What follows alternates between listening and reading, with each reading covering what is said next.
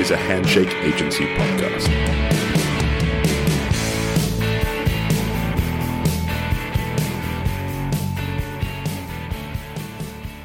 Hey, I'm Steve Bell. Welcome to the second episode of Rewind's Look Back 25 years to the release of the debut album Tu-Plang by young Brisbane rock band Regurgitator.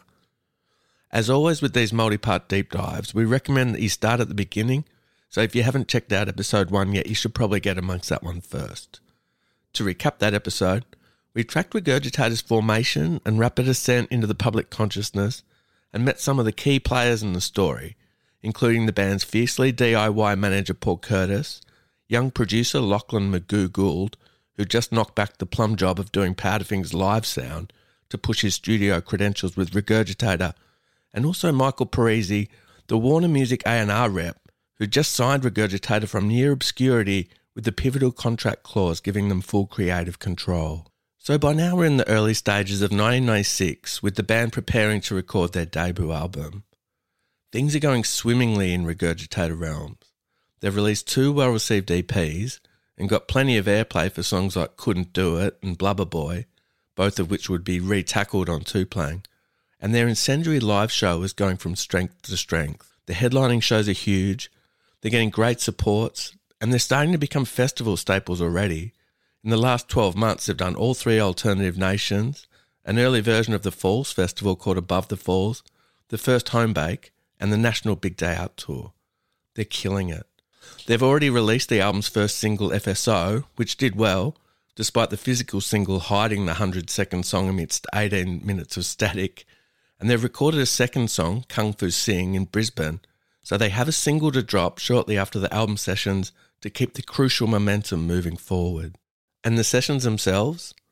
Regurgitator drummer Martin Lee, despite his tender years already a veteran in band terms, has convinced everyone that it makes both creative and economic sense to record the album offshore in Southeast Asia, and they've settled on Bangkok, the hectic capital city of beautiful Thailand. Regurgitator have never followed the road most travelled and have got this far resolutely doing their own thing, so why change now? Martin recalls it wasn't really hard to get everybody on board.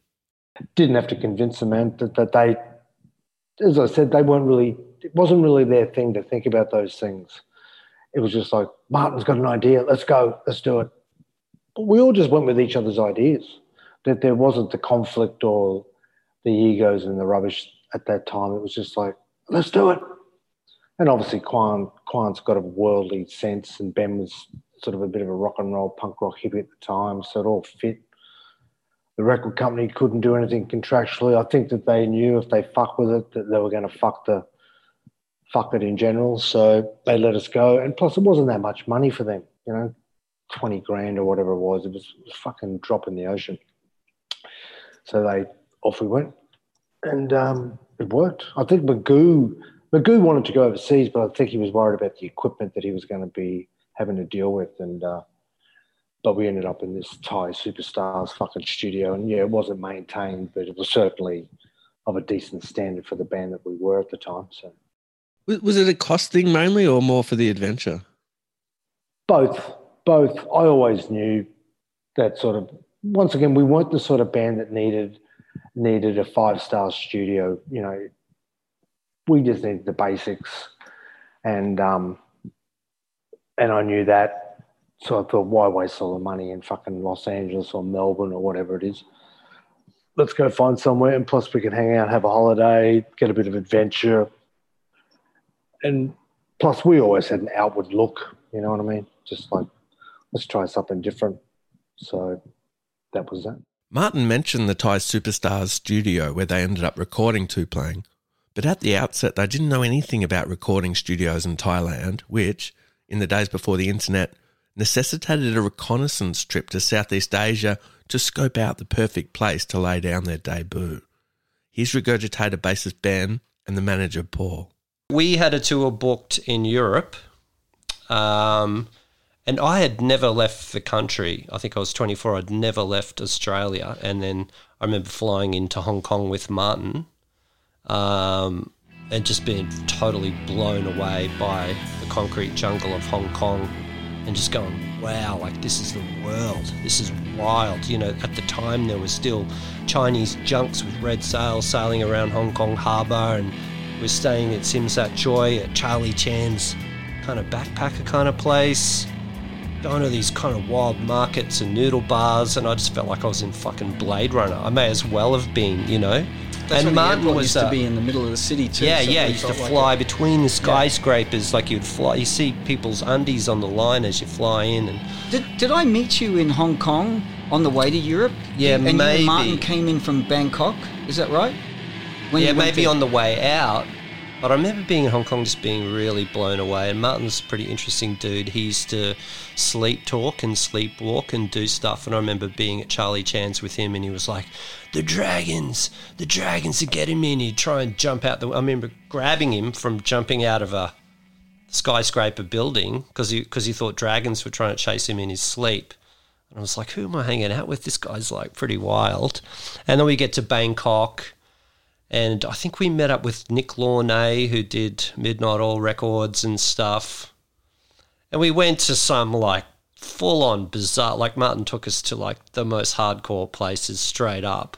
And my little shacks in the jungle mentality of being in Brisbane and going to Bangkok, going to these hardcore red light area clubs where people are like having sex on stage. People, this eleva- this um motorbike was lowered from the roof, and these couples are just like having sex on it in the middle of the club. There's like prostitutes everywhere, and it was a little bit too much for me, to be honest. Um, but I remember just going, "Holy shit! Like this is a crazy world out there." And then we went around to all these little studios. Went to some really bad studios, like tiny dive kind of studios. And I think of we looked for a few days because our purpose of going to Thailand was to find a studio on the way to Europe. We're like, we'll do a reconnaissance mission. We'll go to Thailand. We'll try and find a cool studio.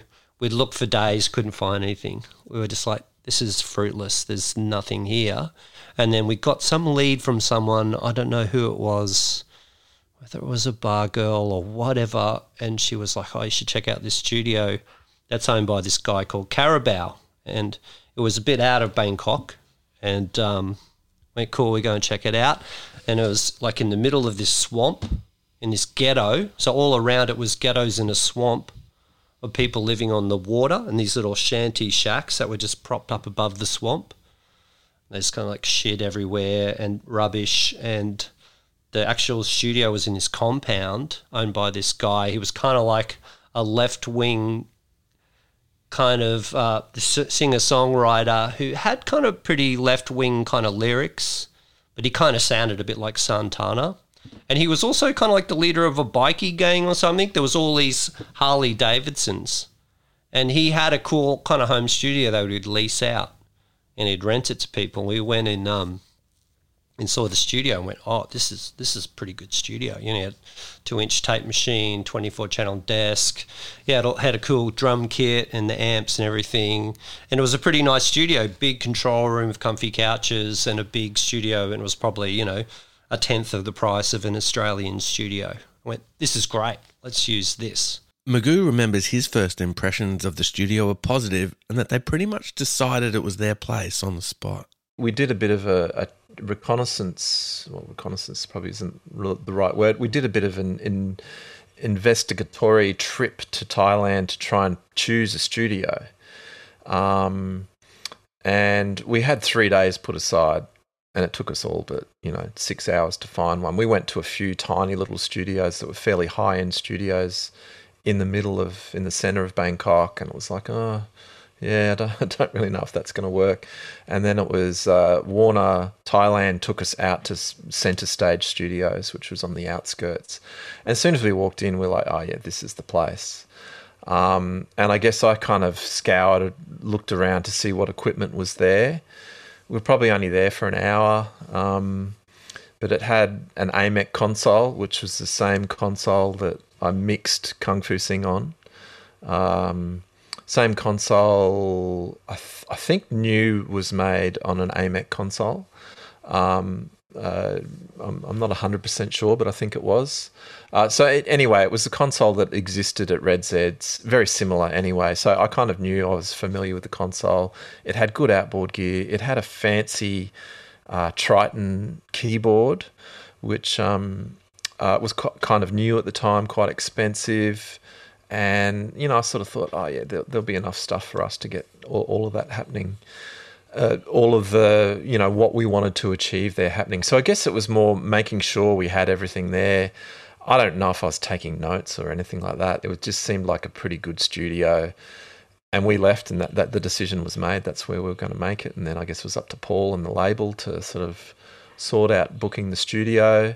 Like I said, it would have been a a quick kind of kind of hour browse around. It's like, oh yeah, they've got drum kits and guitar amps and kind of um, excuse me, taking note of what was there and what we would need to bring, which was really, I think they just brought guitars and drumsticks. um, I think Martin Martin might have brought his sampler. I'm, I'm, pretty sure I remember him having some archaic Peavey sampler or something that he brought with him. Um, but that was about it. Martin, for his part, was totally happy with the setup they eventually discovered. Yeah, man. I think we were on our way to Europe or something. So we thought we'd go to Thailand. I think it was one of those trips. My memory's a bit hazy. Mm-hmm. Ben and I went a couple of times. And then one time we met Magoo there. Quan didn't go. We looked at all the studios, found one. Then we went to one of the islands in the south, partied it up. And um, yeah, but the but the Warner's Warner's Thailand really sort of helped helped us because the artist studio that we recorded at, he was signed to Warner Music Thailand, and he was like this superstar country musician and um, unlimited money, unlimited whatever. And he was just they were all pot smoking hippies, so it was it, it was good. it was really good. We lived down the road in this this building and he had these complex down the street, and he's he's a part of part of a motorcycle crew too. So there was all these expensive Harleys and fucking Ferrari, and but they're all like hippies. It, it, it was a really surreal environment, and, I was smoking a lot of hooch at the time with Ben, and and um, yeah, it was it was just interesting. It was just really interesting, and I think that's why the record. That's why it's an interesting record, man.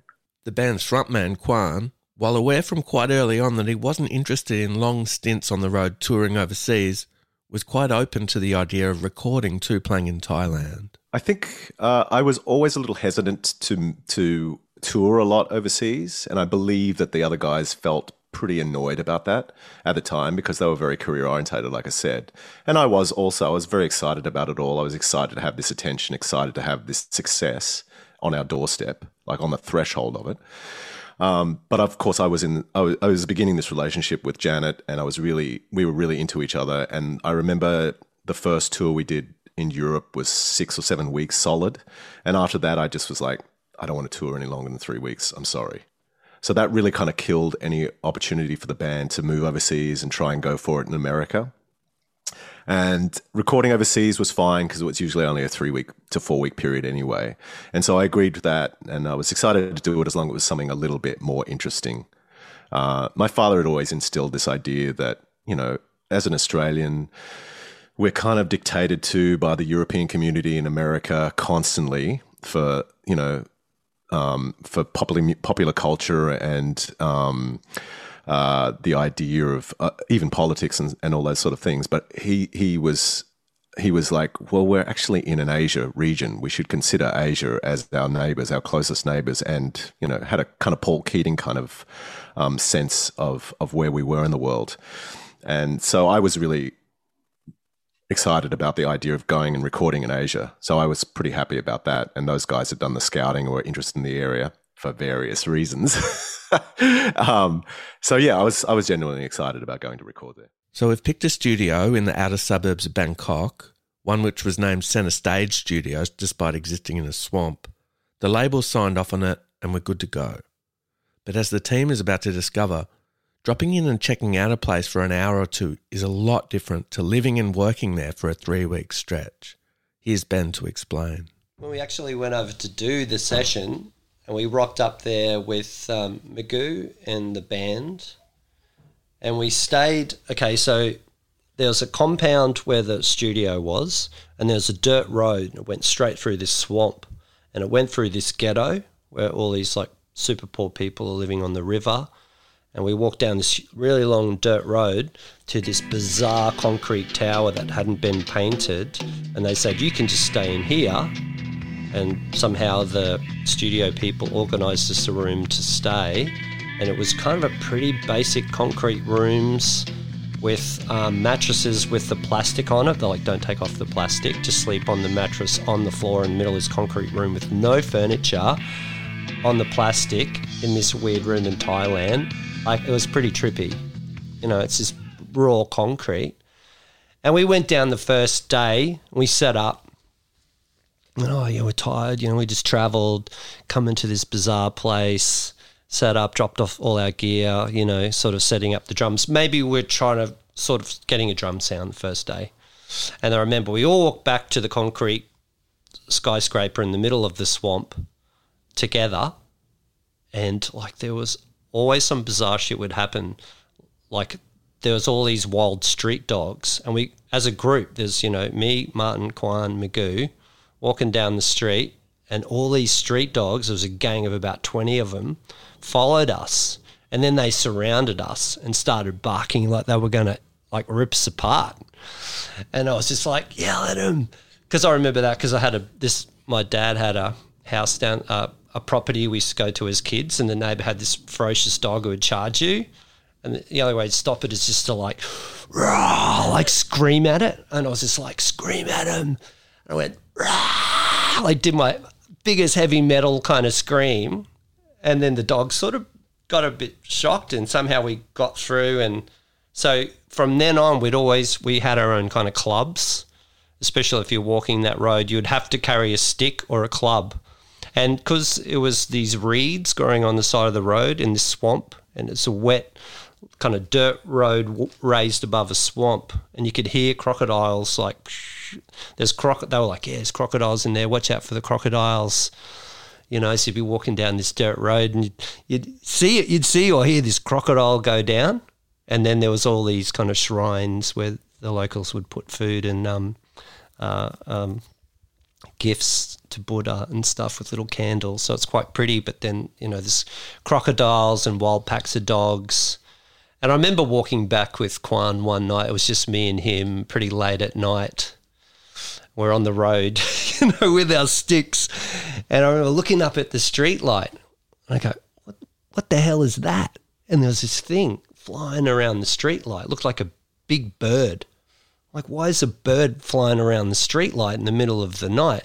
And it swooped down at us. And we're like, whoa, fuck. And we could see it. It was this moth that was about, you know, two feet in wide. It's giant moth like South Asian moth that was, you know, attracted to the light. But it was kind of swooped us. I remember. You know, it's pretty trippy. Like it felt, it felt, it had you on edge. It felt a bit scary with the bikies and the and the dogs and the crocodile and the giant moths. I remember when it you- was just you felt like, especially first first experience overseas, it kind of felt pretty weird. I, I remember when you came back, and that was one of the first things you told me about was the moth The moth and was the like crocodiles, like, and the, and the crocodiles and the dogs. The dogs are pretty because they were just everywhere and they're really mangy. Like they looked like they all had rabies. but you know, I mean, the locals who lived on the river would just live in cardboard boxes on little platforms over the river, and you walk down there to go to the shops to get some food, and they were the most lovely people. They were so they would always smile and offer you a beer. Or one guy had a guitar and you'd like have to sit down and have a play and have a jam with him and drink beer. And I just remember going, wow, you know, compared to Australia, you've got these people living in abject poverty with nothing, but they're this most joyful, happy people. And I went, what's wrong with Australia? Because in Australia, we got beautiful houses, we got lots of money, and you guys, my my friends and family from Australia aren't as happy as these guys. I remember that really tripping me out. Actually, yeah. Sorry.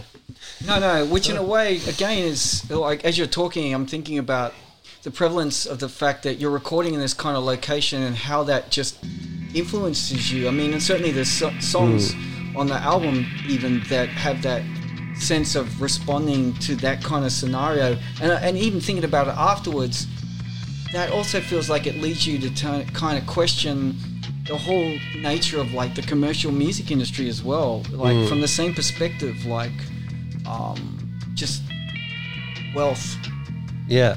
you know, and how people live. Because a lot of bands were, you know, who were on labels like us were going to LA. They were spending three hundred, four hundred thousand dollars on a record, and we just thought that was just insane. I mean, you listen to our records; they don't sound as good as their records. But we only spent twenty grand on ours. We spent like we It was 40 spent. on a Tu-Plang, but Okay, yeah, we spent a lot less though. Magoo also recalls being pretty blown away by the scenario he and the Gurge had found themselves in. Well, yeah, it was it was amazing. It was like two worlds. Um, there, inside behind these three meter concrete walls was three recording studios that were fairly well decked out. Um, the recording studio actually sounded really good. It was designed by some acoustic, uh, uh, US based acoustician that's had some sort of reputation. I, I can't verify who it was. Um, but the control room sounded really good. The recording space sounded really good. Um, and there was also two other studios there. So this guy Carabao that owned the studio had a pretty good setup. Um, had outside areas to sit and hang. Um, but then, soon as you walked outside of the complex, it was a complex. It wasn't just you know a, a house or a, a warehouse or something. It was this uh, purpose-built complex soon as you walked outside, there, it was the slums. There was people living in houses made of found corrugated iron, so it was you know rusty, um, using found bits of wood to to uh, you know construct these homes. Homes uh, loosely, like really, they'd be the size of a garden shed, and there would have been families living in them. There was chickens, wild chickens running around. There was w- wild dogs everywhere. Uh, but there was also Carabao had his own saloon bar outside.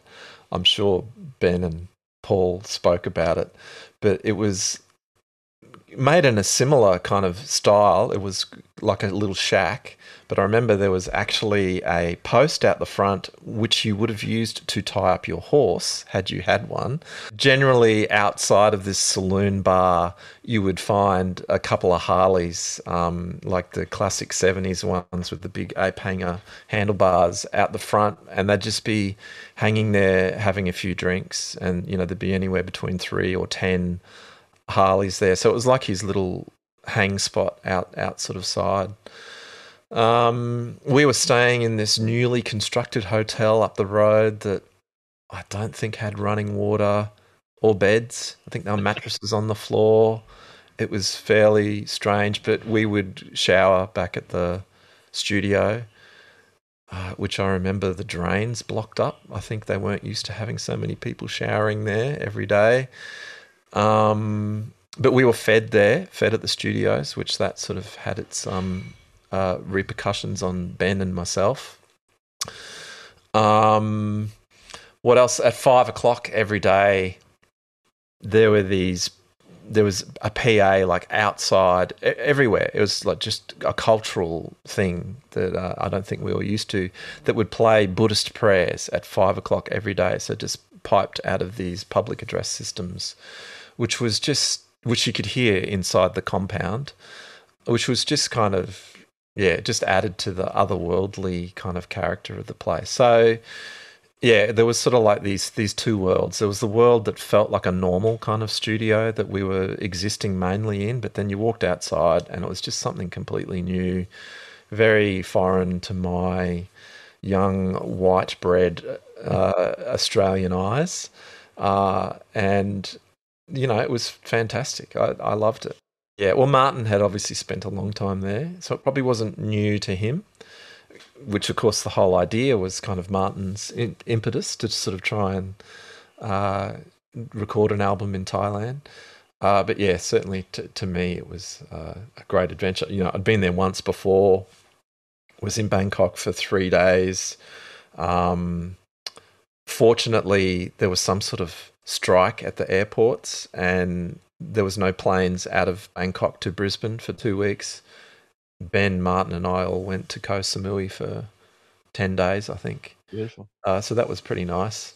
Uh, but that was my experience of Thailand before the album. And really, the album, we did get off the plane, go to the studio, make the album, go back to the airport, and go home. It's not like we did any touring of Bangkok while we were there. But we did walk around a bit. There was, you know, we had to go to the 7 Eleven to get some food every now and then. But yeah, it was yeah, a very uh, amazing experience. Changed my life. Ben also remembers of life at Centre Stage Studios that there were also some local people and their customs that you had to become acclimatized to. You know, every morning, this really tough uh, dwarf guy would come into the studio and he was covered in scars and he looked like just the most gnarly little dude, little moustache, and he would always come in with big bags of weed. And he was like, "Oh, you want to buy my weed today? You want to buy my weed today?" And I think I bought a bag on the first day, and the weed it was like a massive bag of weed, and I bought it, and we couldn't smoke it all. Like I would just smoke a little bit at a time, and he would come in every day. You want some more? You want some more? I was like, "Sorry, man, I don't want any more." And there's all these like cagey, bikey dudes hanging out there. And they all spoke Thai, none of them spoke English. So I remember sitting around with those guys playing music, and uh, I remember them kind of like laughing at us, like, look at these, like at these, these Westerners are just like, you know, jerks, rich jerks or whatever. I don't know what they were thinking. And back in Australia, the band's Warner A&R rep Michael Parisi, who, as he explains, would fly to Thailand and drop in on the sessions toward the end, was also super excited about the arrangement. I thought fantastic free holiday for me too.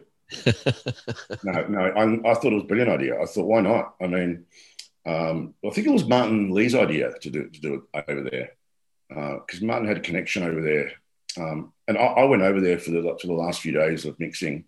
Um, literally in the middle of you know the Bangkok suburbs, in this state of the art studio, which was owned by I think I think the artist's name was Caribou or Carabao, and he was like Thailand's Springsteen. And so this studio was unbelievable, you know.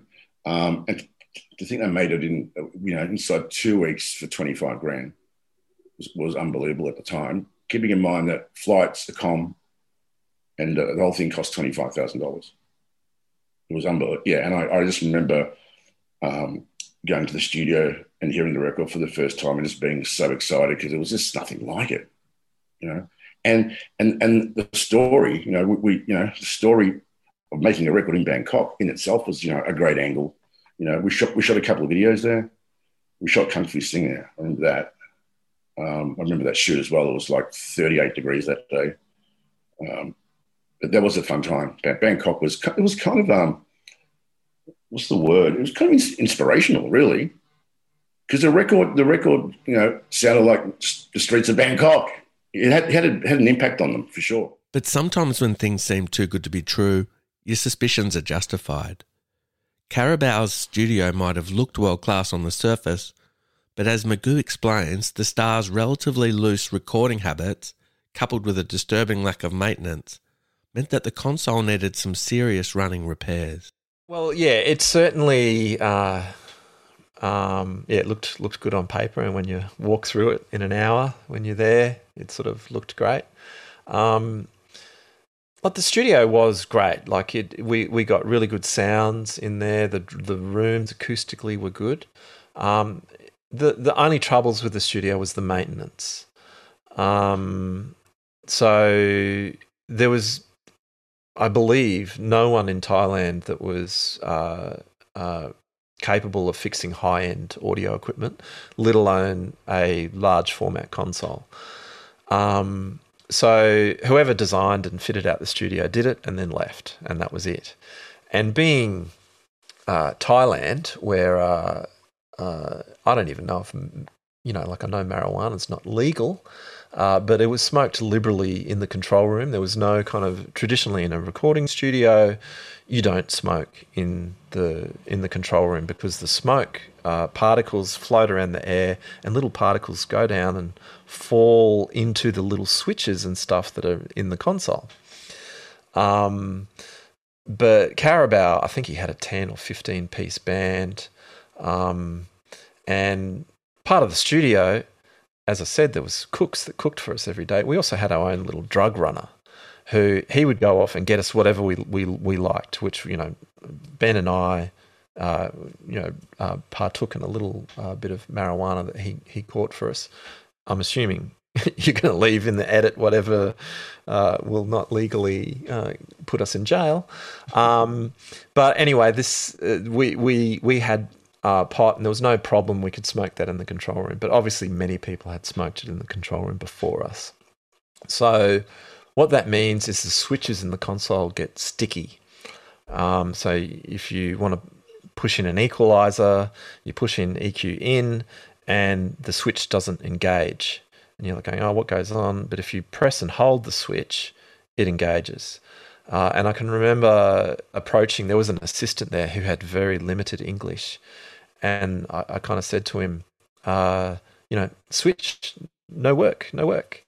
And he goes, ah, ah I, I have fix. And he, he comes to me with a, uh, a box of toothpicks. And he's like, you know, you, you put toothpick in switch, it work. I'm like, oh, okay. Um, so, which which is fine. So as we're recording, it's actually not too bad. Um, there's problematic switches. You just jam a toothpick in there and it worked.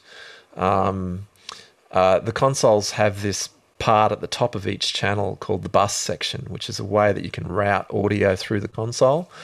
Um, which, when you're recording, you might use a little bit, um, but not too often. It wasn't too bad. But by the time it gets to mixing, you end up using the, the bus section quite a lot. Um, and, you know, I just got sick of pulling toothpicks in and out, so I just left the toothpicks in. And I can remember by the time I finished mixing, there was just toothpicks all over the console, in that it was quite uh, treacherous to navigate the console because you'd end up getting jabbed by a toothpick, uh, trying to push a button in to see if it worked, or do I just shove a toothpick in it?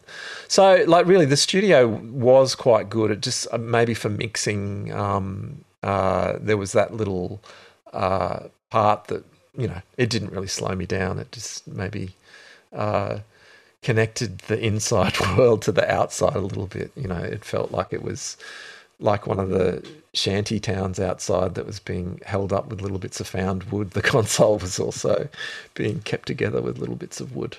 Quan was also busy adapting to this strange new place he'd found himself in while following his artistic dream. I was actually really, really um, amazed by it. I mean, it was genuinely out there.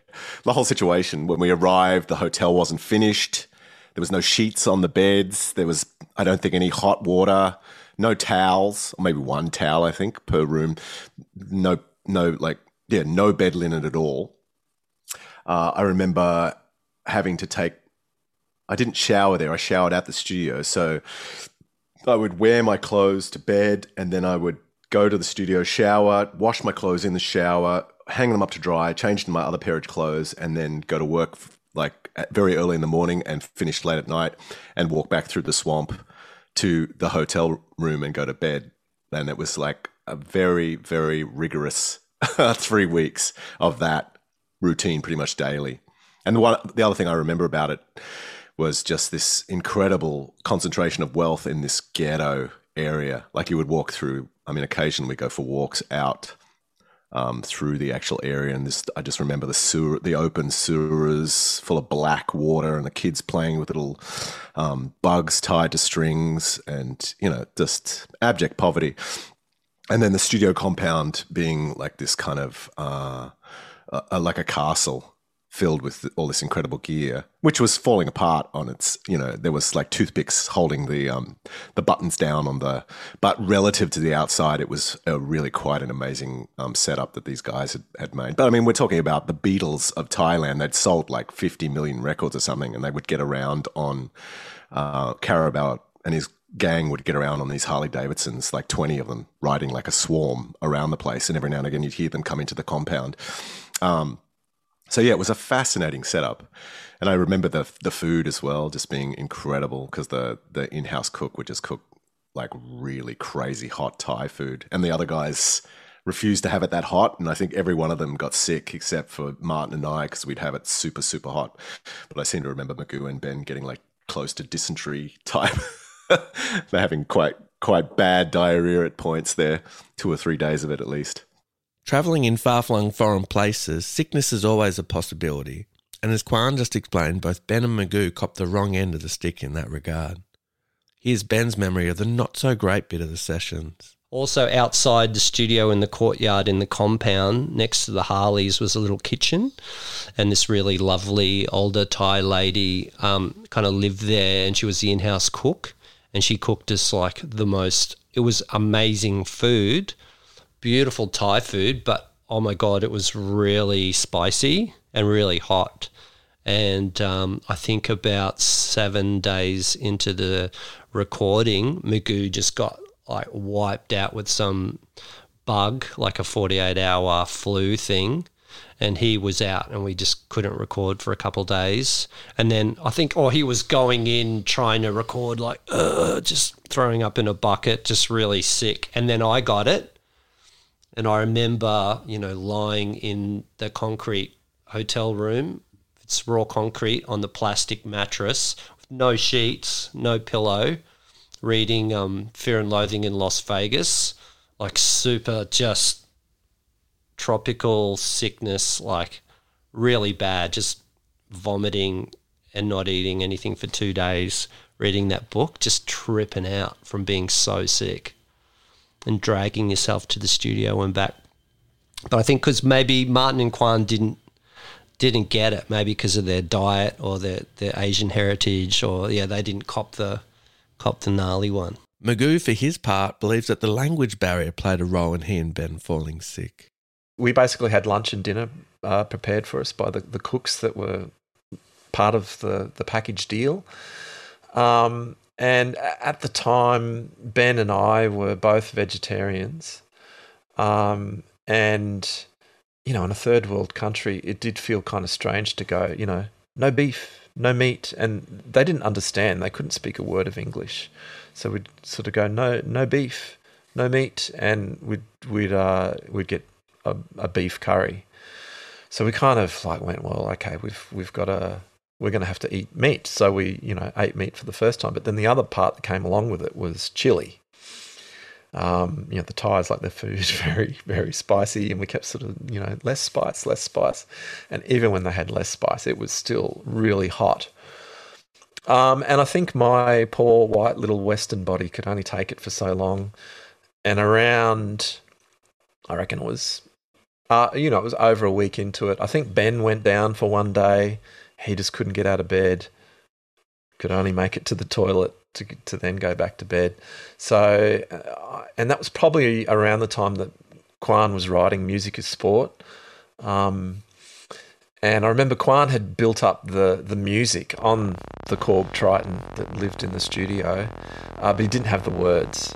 And um, the day that I went down, which was the following Ben, probably the next day, I remember I had already put the music onto the tape machine and Quan needed to write the words. And if you look at the words in Music is Sport, there's a lot of words. I remember him writing out like three pages of words. Um, and I had to, I set up the tape machine on a loop so that it would just play to a certain point and then go back and just play again. And I can just remember being passed out on the floor in the studio making sure the loop was right and that Quan had everything he needed to write the words, and it just kept playing over and over again. And I was yeah past that on the studio and just making kept making trips to the toilet and the toilet was outside the studio and I kept going past the cooks and they kept giggling and laughing because it'd be like 20 minutes between trips and I'd have a rolled up magazine or something with me.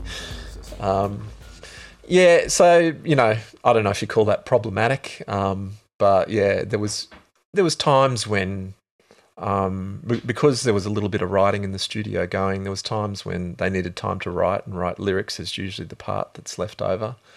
Um, but music is sport is kind of the only one I can remember like that because pop porn was already done, I, I believe.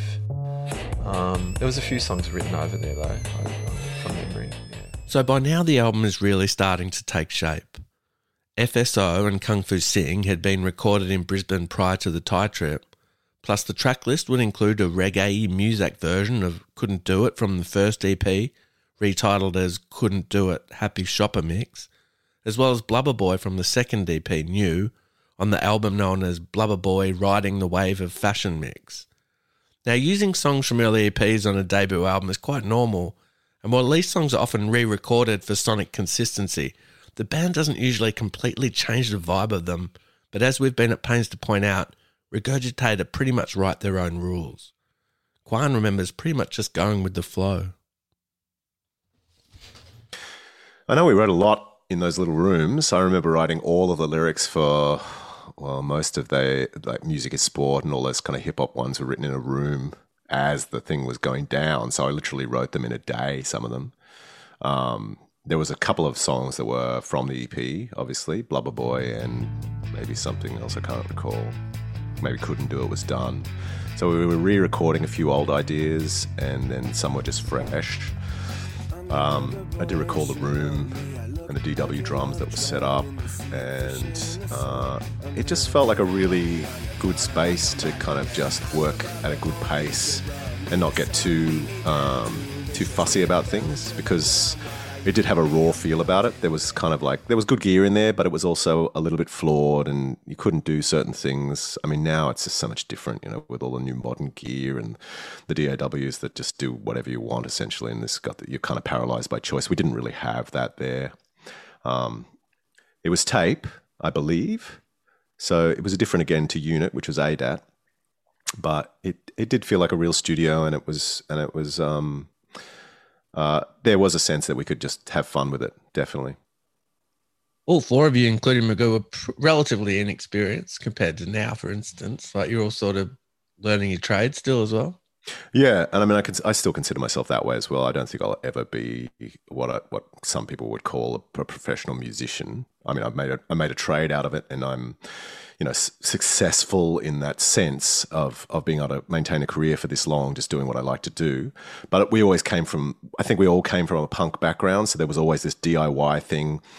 Um, Martin was very smart in the sense that he instilled this idea of of getting the record company's money and putting it into gear for ourselves and putting it into our own studios rather than just spending it on studio time, which is what we did for the next record.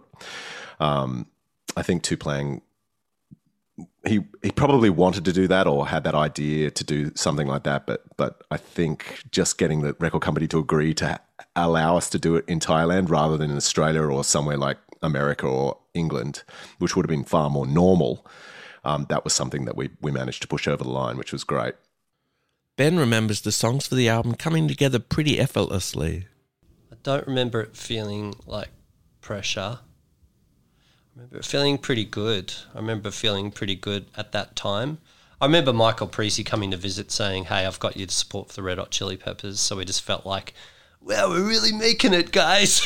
it's just a bit, it's a bit funny. Like I remember that being being pretty great. Like it was all very exciting, actually. Before the first EPs, we kind of had written a bunch of stuff. So a lot of stuff that we wrote landed on the first two EPs, and then we didn't have a lot of material.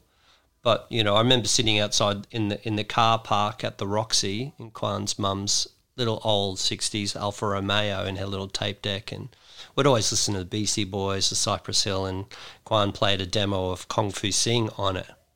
And I was just like, "Wow, dude, that sounds wicked." So I know I remember we had that, I remember we had FSO, so we had Kong Foo Sing and FSO already recorded. So we felt, I think we weren't so stressed because we're like, okay, we've got two cool songs. These That's feel a- pretty cool.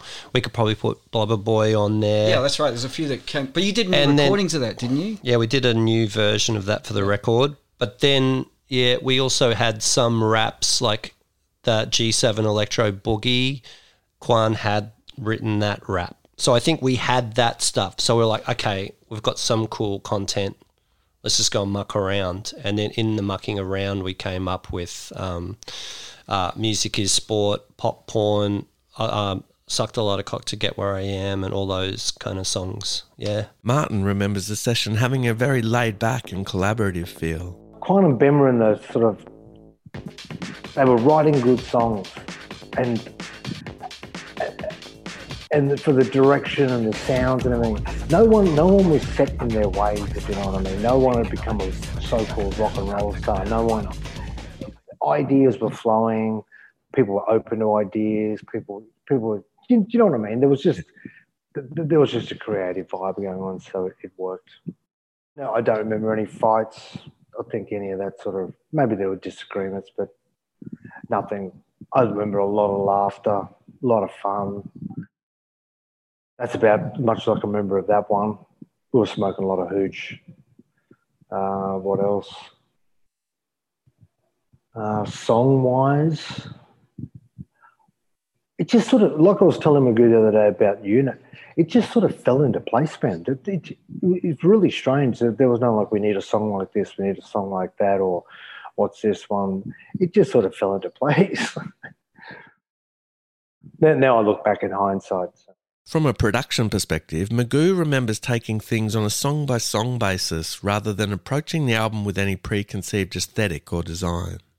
I think we were just extending on what we'd already been experimenting with on the first two EPs, um, which was really.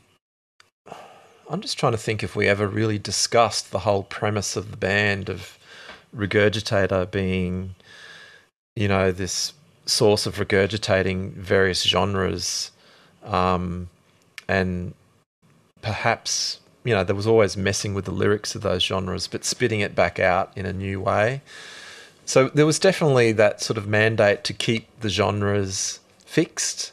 You know, like I sucked a lot of cock is a Beatles type song, and my approach was to try and make it sound as Beatlesy as I could. Which you know, it was it's not really that Beatlesy sounding, but um, it, it was my estimation at the time. Um, you know, so it was really just approaching each song as a separate entity, as a, it could be a completely different band, which was, I think, how we approached, how I approached every regurgitator recording that I was involved in was, um, don't feel like you need to stick to some sort of genre of alternative guitar rock or hip hop. Um, you know, just if it's a hip hop song, you make it sound like hip hop. Don't make it sound like Regurgitator doing hip hop, which I guess is what you get. Uh, but don't necessarily go, oh, well, you're a rock band. We've got to put guitars in it because it's, you know, you don't need to do that. If it's a hip hop song, do what's called for. And they'll work out the live thing later. So that we, we've, we always sort of seem to have that approach. So I, I think we were just, it was just an extension of what we were, had already tried. You built up an excellent platform leading into the debut album. Like they'd got so much traction with those early EPs, and the live show was going from strength to strength. It must have been a pretty exciting time to be involved in. Yeah, it was. There was a bit of a buzz uh, around the band, and um, it, you know, I think it probably took us all a bit by surprise. Um, and but but like I'd, I I I didn't really myself. I didn't really sense a whole heap of pressure. I, I guess it was there, but perhaps I was just so young and naive of the machinations of the major label world that I, I just jumped into it and just tried to do the best that I could. I, I don't particularly, you know, f- feel like uh, I was in, incredibly pressured. I, we, we felt quite freeing, I, I, free. I, feel like perhaps maybe the, the record deal and the whole creative control, which I know a lot of bands signed and tried to get, but Michael Parisi and Warner just seemed to be serious. You know, I think the whole FSO single was um, almost an experiment in how far can we push this? Are they really serious? And you know, they seem to love it. And I think from that point forward, it was like actually, you know, you know, but perhaps the others have a have a different um, perception of that moment. But for me, uh, it felt like, yeah, they're serious. We can do whatever the fuck we want here. Tu-Plang would end up a diverse and eclectic listen, touching upon a number of willfully different and divergent styles, and Quan reckons this is as much to do with youthful naivete as it was their broad music tastes. I mean, that also comes back to the the fact that we're really punk rockers at, at heart. So we're kind of we're just like whatever goes goes. We'll do a bad job at it. Bad. I think if you do a, a bad job of it, but you do it with heart, and that's that song has heart, then you can still you can still feel it, you can still hear it, and it's got a, an eclectic sound for its time but uh, it still works. I think the problem with our later stuff is that it, you you kind of become tainted with success and you start overthinking things and overdoing things and you get paralyzed and you you know it's all those sort of things that come with it that you know, many people have experienced and we certainly experienced that as well. And as for opening your major label debut album with a song called "I Sucked a Lot of Cock to Get Where I Am," why not? I always love that tongue in cheek stuff and. Uh, they the record company did try and make us change the, the title to rinsing or something ridiculous. I don't know what it was, but yeah, I remember going, no, no, it's got to be that. Otherwise, I'm not putting it out. And they were, you know, I think they had a hard time with this to a, to a degree, degree because they, you know, we weren't. And when you're selling records, they let you do what you want. As soon as you stop selling them, they start, you know, pissing on you and pushing around. That's just that's just you know business. But um, at the time, we were riding high because we were coming up in popularity and they saw an opportunity to make money and they let us get away with stuff that we wouldn't. And I mean, you know, kudos to to Michael for pushing and and allowing us to do that. I think it was a smart move on their part for sure. The song we were just discussing, I sucked a lot of cock to get where I am, is a catchy and hilarious song in any context. Hence Sub Pop releasing it as a standalone 7-inch single in 96, as did UK's Coalition recordings a couple of years later. But on Tu-Plang, presented as track one on their major label debut, it's a stroke of absolute genius. Ben remembers the song coming together in the studio, along with another of Quan's memorable Tu-Plang contributions. But it was funny. I mean, like even in the studio in Thailand when we did that, we recorded that song, and um, you know, Quan did we did the bass and the guitar and the drums, and and Quan did the vocal, and then I think it was Magoo or someone or Quan's like, oh, we should do a harmony. We're like, oh, we've never done harmonies. Like, we never even done, like, how do you do a harmony? or maybe on Blubber Boy there was uh, one, but I remember Quan just going, like, doing one and just going, oh my God, that sounds so pop. And then it's like, do another one. And he did another one and another one, and another. He just kept stacking it and then just going, wow, it's like it's almost like the Beach Boys or something. you know, we just we just uh yeah, it's quite. I remember that that moment being quite surprising, and he quite quite a pretty eccentric dude. He, he was there was a little vocal boost to the side in the control room in the studio. And Quan would, you know, he, he likes to really focus when he's writing his lyrics. And you go in this, it was a glass door, and he would sit cross-legged legged on the ground the exercise book open on his on his knees, writing the words, and he would be in there for like hours. I remember, especially writing music is sport and stuff, just just in his brain, just punching out the lyrics. Yeah. Oh, that's right. We also did that. Um, I've still got the book. I found it the other day. It was funny because I was going through my books, and um, it's this Thai exercise book, like a kids from Thailand, a kids primary school sketchbook on A3 paper. And you know how you, you, you draw the head and you fold over the paper, you draw the head, and then you fold over the paper and you see the body, and then exquisite corpse.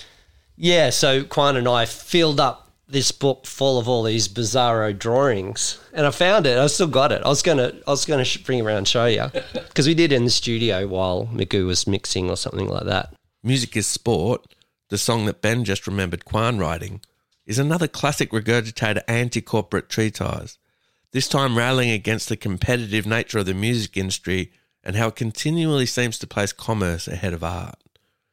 There's one verse towards the end that must have really taken people at their record label aback, assuming they were listening, and it goes, Trying to get those shiny plucked trophies for the office wall, pumping out the hits to feed the media blitz. Now watch the swollen champs blow the champers on bikini clad tits. What the hell we here for? Record companies keeping score, trying to get those shiny plant trophies for the office wall. Pumping out the hits to feed the media blitz. Now watch the swollen champs blow the champers on bikini clad tits. Quan, for his part, reckons that lyrics like that were fair game, given their contractual creative control. I mean, I don't, I don't think we ever felt fettered by the record company at that point. Um, and it really was a very equitable kind of agreement. A lot of the stuff was non-recuperable. All the video stuff was non-recuperable, which is just unheard of now. And I think some of the records were half recuperable or something, so we didn't even have to pay it all back, which was incredible for the time. And I remember that you know Janet and I would just buy computers with the video money. like you'd get like fifteen grand, and then you can make a shitty video, but learn how to use the the rudimentary 3D motion graphics programs and stuff, which was great. You know, it's a great way to. It was a really free way of working, and we're we're really really lucky to be to have that opportunity to muck around with stuff. For Magoo in the producer's chair, the band's love of pushing boundaries really served to fast track his already steep learning curve. Well, you know, like I, I guess my part was just with the music and the production, and we were like like I would try and push each song into its various genre as far as I possibly could, as you know, with the limited skill that I had at the time. Um, but the band were, you know, at every possible moment trying to push the envelope, and it was fantastic to be part of. And, and, you know, like I've got to say, I really grew as a producer working with the band because the band were, um, we did develop a really good relationship together, a very trusting relationship. Um, and I, think I came into the studio with an attitude of experimenting, creating what the band want to create. So there was a lot of rule breaking going on in the studio. Like, you know, as much as I, there um, to learn the craft of production back in the early 90s when I started, there wasn't a lot of avenues to learn. And in Brisbane, there wasn't a lot of the, the traditional approach of learning production is to be an apprentice and watch someone work, which in Brisbane, there was no one else to really watch work. I hung out with Jeff Lovejoy a bit, but really he only knew a little bit more than I did. Uh, so we just didn't have that approach of watching some famous producer work and kind of silently sit in the corner and, and soak it up. Uh, so really, we had to just experiment ourselves. And the band, like when we were making those EPs, they just kept pushing me. They're just going, "Hey Magoo, can we get more of that? We want more distortion. We want more." And I, and I just kept going, "Yeah, okay, I'll find more." I've, uh, you know, I would use it as a creative opportunity to go, "Okay, those guitars are about as dirty as I can possibly make them. How can we make them dirtier?" Uh, and I would try and find a way to appease them. Um, and you know, I've got to really thank them for that because they really did uh, help push me as a producer and just see how far you could push things. And I've always wanted to push things as as a producer, and I think that hunger came from working with Regurgitator and them pushing me. Is it a challenge when a band flits between genres as much as they were doing at the time? Like instead of having your one hat on, you've got to reach out into different fields constantly. I, I, I, guess it is. Yes, very much so. And I think I changed my approach to recording through working with Regurgitator, like in just trying to find the best way that worked. Um, so, you know, like in the limited opportunities that I was taught, you were sort of generally shown okay, if you're going to record an album, you'll sit down and record the drums and the bass, maybe a guitar track to the whole album you'll try and get all the drums done because it's a big setup. You're putting you're going to put 10, 15 mics around the studio for for such a recording. You'll try and do that in a concentrated maybe 3 or 4 days for an album. And and then you might go and overdub on top of that. You'll add more guitars, and you might go through and add all those guitars in one session, and then you might add keyboards, and you do that all in one session, and then you might add vocals, and you do it all together. And I would call that approach the sort of sausage factory approach. It is very a factory styled approach to recording, and as much as we probably did do that on Tu-Plang, um, I started to change by the time we got to unit and approach things song by song. But when it when we were doing Tu-Plang, um, we set up at center stage. I think maybe "Social Disaster" was the first song we tried to record, and it was it was kind of a nightmare. It was I remember that song was was the dog on the album. It took ages to get right, and I, I love how it sounds now. So it's by no means a, a dog, but at the time it felt like the nemesis on my back. Um, uh, you know, I would I would make a concerted effort to go through and create an individual drum sound, band sound, bass sound, guitar sound, just overall band sound for each song. So I would spend quite a long time between each song setting up and, and tuning the sound. And I think another thing with Regurgitator's approach is they tended to not like having the songs too worked out. If they went into the studio and there was like the song goes like this, they just wouldn't they just would get bored really quickly. But if they didn't know how the song went, they would play it over and over again and they would be working out how the song went. So while they were working out how the song was going to go, they were arranging it and maybe even writing parts in the studio. I would be like a rabbit, you know, either stopped, I'd run into the studio like a live sound guy, which is the world I came from, and I'd be moving mics and tweaking things, changing microphones, you know, and and going, oh, I'm going to use a different guitar amp for this, and just plug in a different guitar amp while they're not looking, while they're talking about arrangements.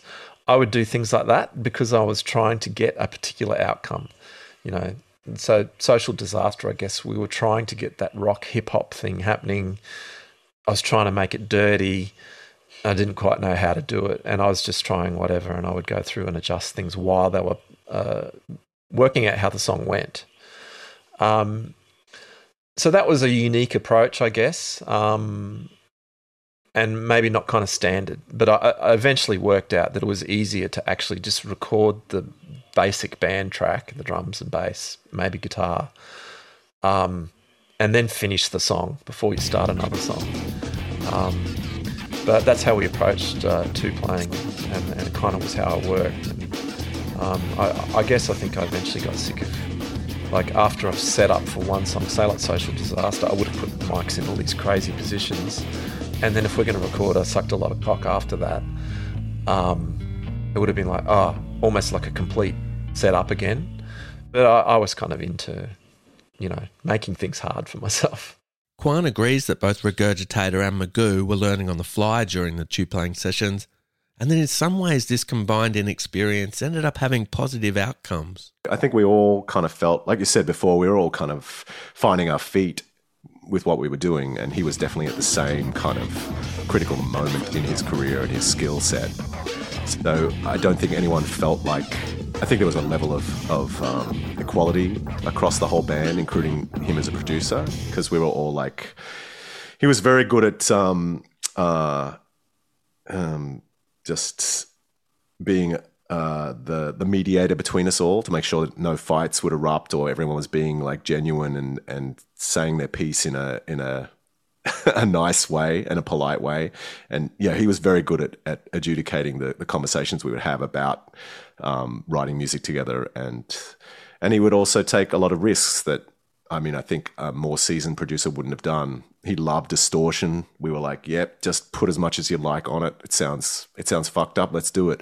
So he would always, you know, he he was very um, enabling in that regard because of of of his lack of experience, if you like, and our lack of experience. We kind of came together at a similar in a similar way and arrived at the the finished product um, in that way too. So there was a journey that was similar between us all, I think. It's probably not always going to be plain sailing like this, trying to navigate such edgy product through the major label machinations.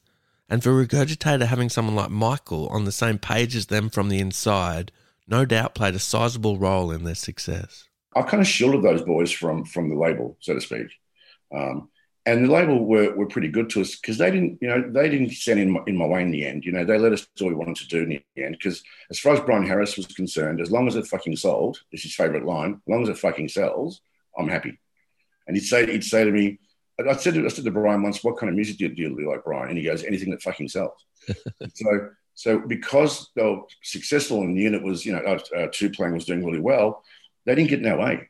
You know, and and and was Yo lost on, on most some of those executives? Absolutely, definitely lost on them. But again, I shielded them from from all that kind of stuff. And and and the label in general, the marketing team, you know, the promo and sales team, the kids in the company loved it because it was so you know in your face and so anti-establishment. You know, the oldest executives didn't quite get it, but they're not meant to get it.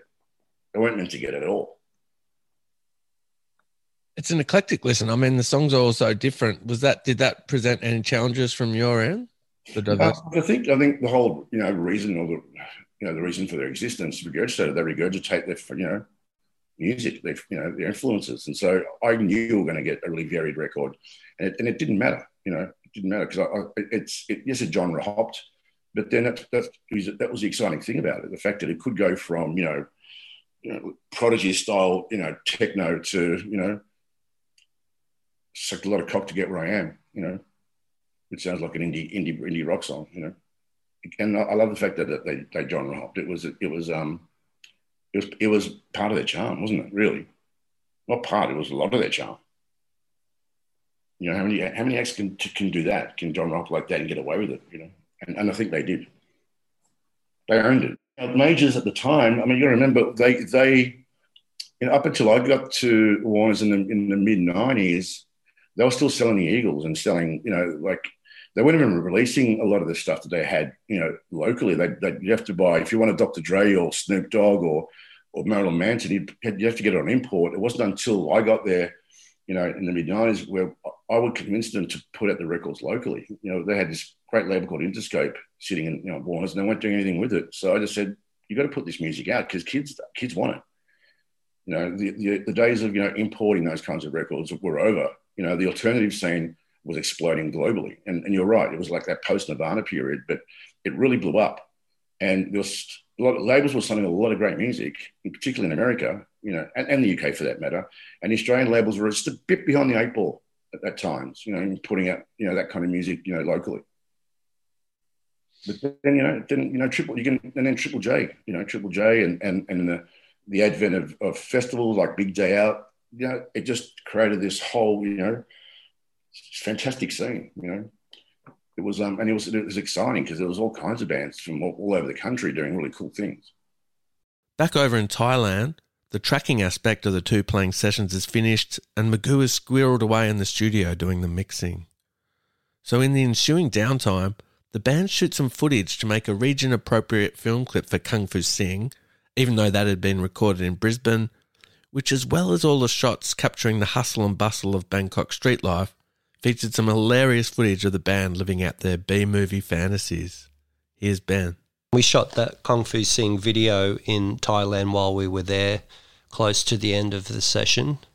And uh, I think the record company found some local film crew that had experience with kind of B grade martial art films. And they, um, yeah, they put the video together and the first day, we shot it in two days. The first day, we were walking around town shooting kind of incidental stuff. And then the second day, at the end of the first day, I think we went out for dinner or something, and he says, Ah, tomorrow I have a surprise for you. And we're like, What is it? And he goes, I cannot tell you. And then we see him the next morning and they say, Hey man, we go, Hey, what's your surprise? And he goes, Today you will fly. And he had like this, you know, old school martial art rig set set up in the forest between trees and had us in the. It was pretty ridiculous. Martin also remembers shooting the Kong Foo Sing clip being a lot of fun, although it did come with some drawbacks. Absolutely, my friend. It was great fun, except for that harness thing. That was like just ripping our balls to pieces. I remember that. I remember a whole bunch of Thai dudes sitting around because we're going back 25 years. Things weren't as uh, as modernized as what they are now in Thailand, and uh, just Thai dudes, man, out in the jungle, stoned off their fucking tits, man, swinging us around on these harnesses and and um, yeah, it was, it was crazy, man. some dude following us around. And we are just like, yeah, there's some stairs. There's some stairs. Sit on the stairs and take a picture, man. there's a phone. There's a phone box. Pretending you're singing the song. It was just. It, it, it was guerrilla type shit, man. It was just like whatever. but the film could have turned out. It still still looks good, but I still think that Kong Foo Sing production wise, which we didn't actually do in Thailand, we did it in Brisbane, um, is one of the best because I remember when we did it originally, it was too clean. It was just like this. It was clean. It was fucking rubbish. And I said to Magoo, just fucking over compress the drums, man. Just like do everything that, that you're not meant to do. And bingo. And then we just like redlined it. Like everything you're not meant to do, we did to that recording, and it sounds fucking fantastic. Quan remembers that filming the Kong Foo Sing clip, while fun, wasn't the only adventure that the band got up to once they'd fulfilled their recording obligation. Oh yeah, man, that, that crew was insane, and the that the way they had that that crane that didn't work at all. It was just the crane, so they had like five guys pushing it around through the jungle, and these really painful like straps, like flying straps that would cut into your thighs and stuff. It was great. Yeah, totally insane. And I mean, it's it's when you take risks like that, you really come out with something that's really unusual and really like, well, how did that happen? You know, you ask afterwards, but at the time, it seemed like a natural thing to do. And I remember doing a show in the middle of this this kind of like semi-popular pop band called the Barbies over in Thailand. They asked. I mean, somehow someone organized us to play in the middle of one of their sets. So we got up in this nightclub in the middle of Bangkok, I think it was, and it had like uh, it was like a, just a like a huge kind of Transformers type club, just a dance club, and they were playing. And then we got up and did three songs in the middle of their set. They're like a metal band, metal pop band. So we played all this really kind of 80s metal gear typical of that Asian kind of quality kind of stuff. And and then we got off and they start and they just went on. They took off afterwards. And then the this mothership came down that looked like a, a really cheap version of the Parliament Funkadelic kind of mothership and the DJ was in it and and it just turned into a dance party after. It was so surreal. And then if you don't take risks and go to places that are off the beaten path, you never really have these experiences. And I mean, Paul, Paul is just known for booking us these very strange shows. And we always just like, yeah, okay. We haven't done that before. We haven't played in a Russian built circus tent in the middle of Laos before. Let's do that. So I mean this is this is part of the attitude of the band. We've never really been about like finding the quickest way to the most secure financial future for us or you know, you know, piling up the cash. It's always been about, well, what's the most interesting experience we can have as an artistic unit and just going for it. It seems like you're having a lot of fun in those early days. Yeah, it was fun. I mean, there was a lot of internal conflicts with personalities, but it made it the most creative period. I think if you don't have that internal conflict or competitiveness between the major players in, in inside the band, then you rarely get your your best stuff. Um, and I think after Martin left, uh, we definitely got a lot more complacent and it was just more like a family. And I mean, it's great when I see these guys again, they're like a family to me. And when we tour, it's easy, there's no fighting, it's very, but you know, we don't make great music anymore. It's you know, it's not that the way it was for sure. make some pretty great music. Oh, that's very nice of you. We, I mean, I, I, do feel like Unit was probably the pinnacle for me, and, and Summer Two playing as well in terms of a songwriter because I felt the most free and the, I felt the most like I didn't give a fuck, and I think that's a really important space to be in when you're a creative person. When you, like I said, when you do get affected by success and you know winning awards and all that kind of crap. And you think about, you start double, double, I mean, second guessing yourself constantly, and it makes it harder for you to just be yourself and say the things you want to say. And when you're younger, you have fewer things to worry about. When you, uh, we've all got kids now, you know, you start thinking in different lines and, and priorities are changed and all that sort of thing. So it becomes harder. Unit that Quan just mentioned is Regurgitator's 1997 follow up, but that's a story for another time. Magoo, in the meantime, is still heavily ensconced in mixing Tu-Plang. From memory, I, th- I think we spent 11 days recording and I had about 10 days mixing. Um, I think we only recorded, uh, well, Kong Foo Sing was already done and FSO was already done.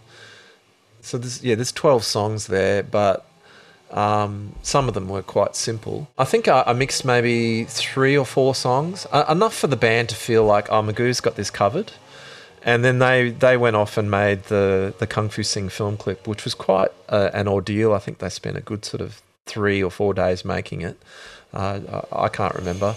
And then Michael Parisi had flown out, and there, there was interviews happening as well at the same time. Like Juice and Rolling Stone magazine flew to the studio and were interviewing the band. Um, so I had all this time to kind of do it myself. And basically, the band would go off and do whatever they had to do, record company type chores, marketing and stuff like that. And then then they would come into the studio and go, "Oh, what did Magoo get up to today?" And I'd just play them a, a mix. You know, oh, what do you think?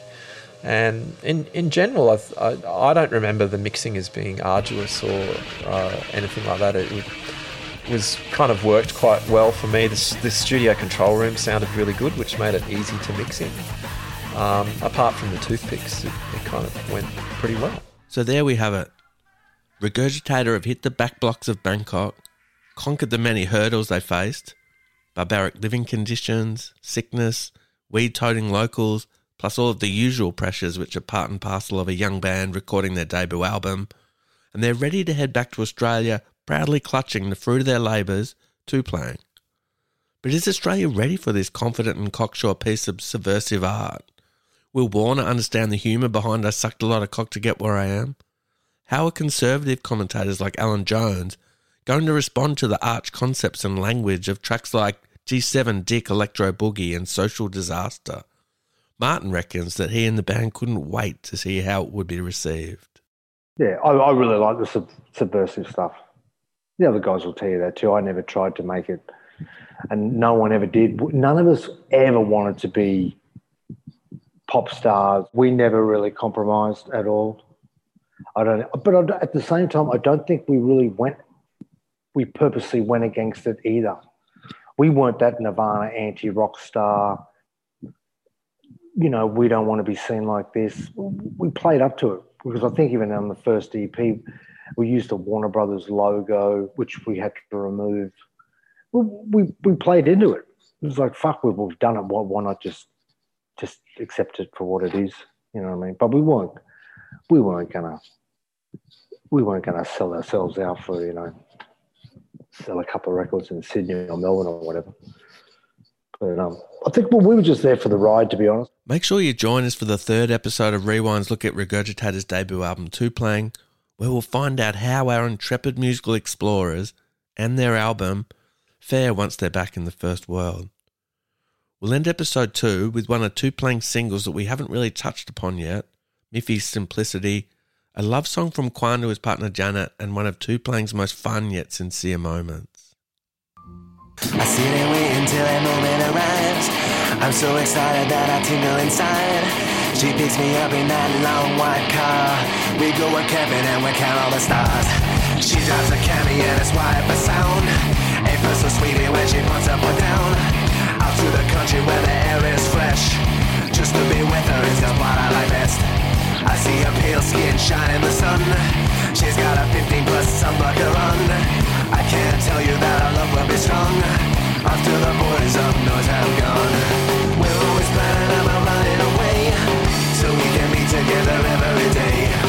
She's not here, I don't know how I survive. I hurt myself cause I forget I'm alive. We run and hide from all the other boys and sit in parks with educational toys. We sit and sip hot water and milk and talk about how all the blood got spilt. We like to lie in bed and watch the TV and gasp in all Miffy simplicity. And when the rest is all said and done, I feel so good cause she's my geek love. We're always planning about running away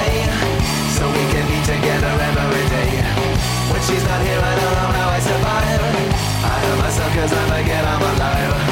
We're always planning running away so we can be together every day. One day I know that all my dreams will come true, and I'll be rocking in Posh Rockers with you. Good on you for making it this far. Please check out episode three and do all the usual rate and review stuff. We'll catch you soon.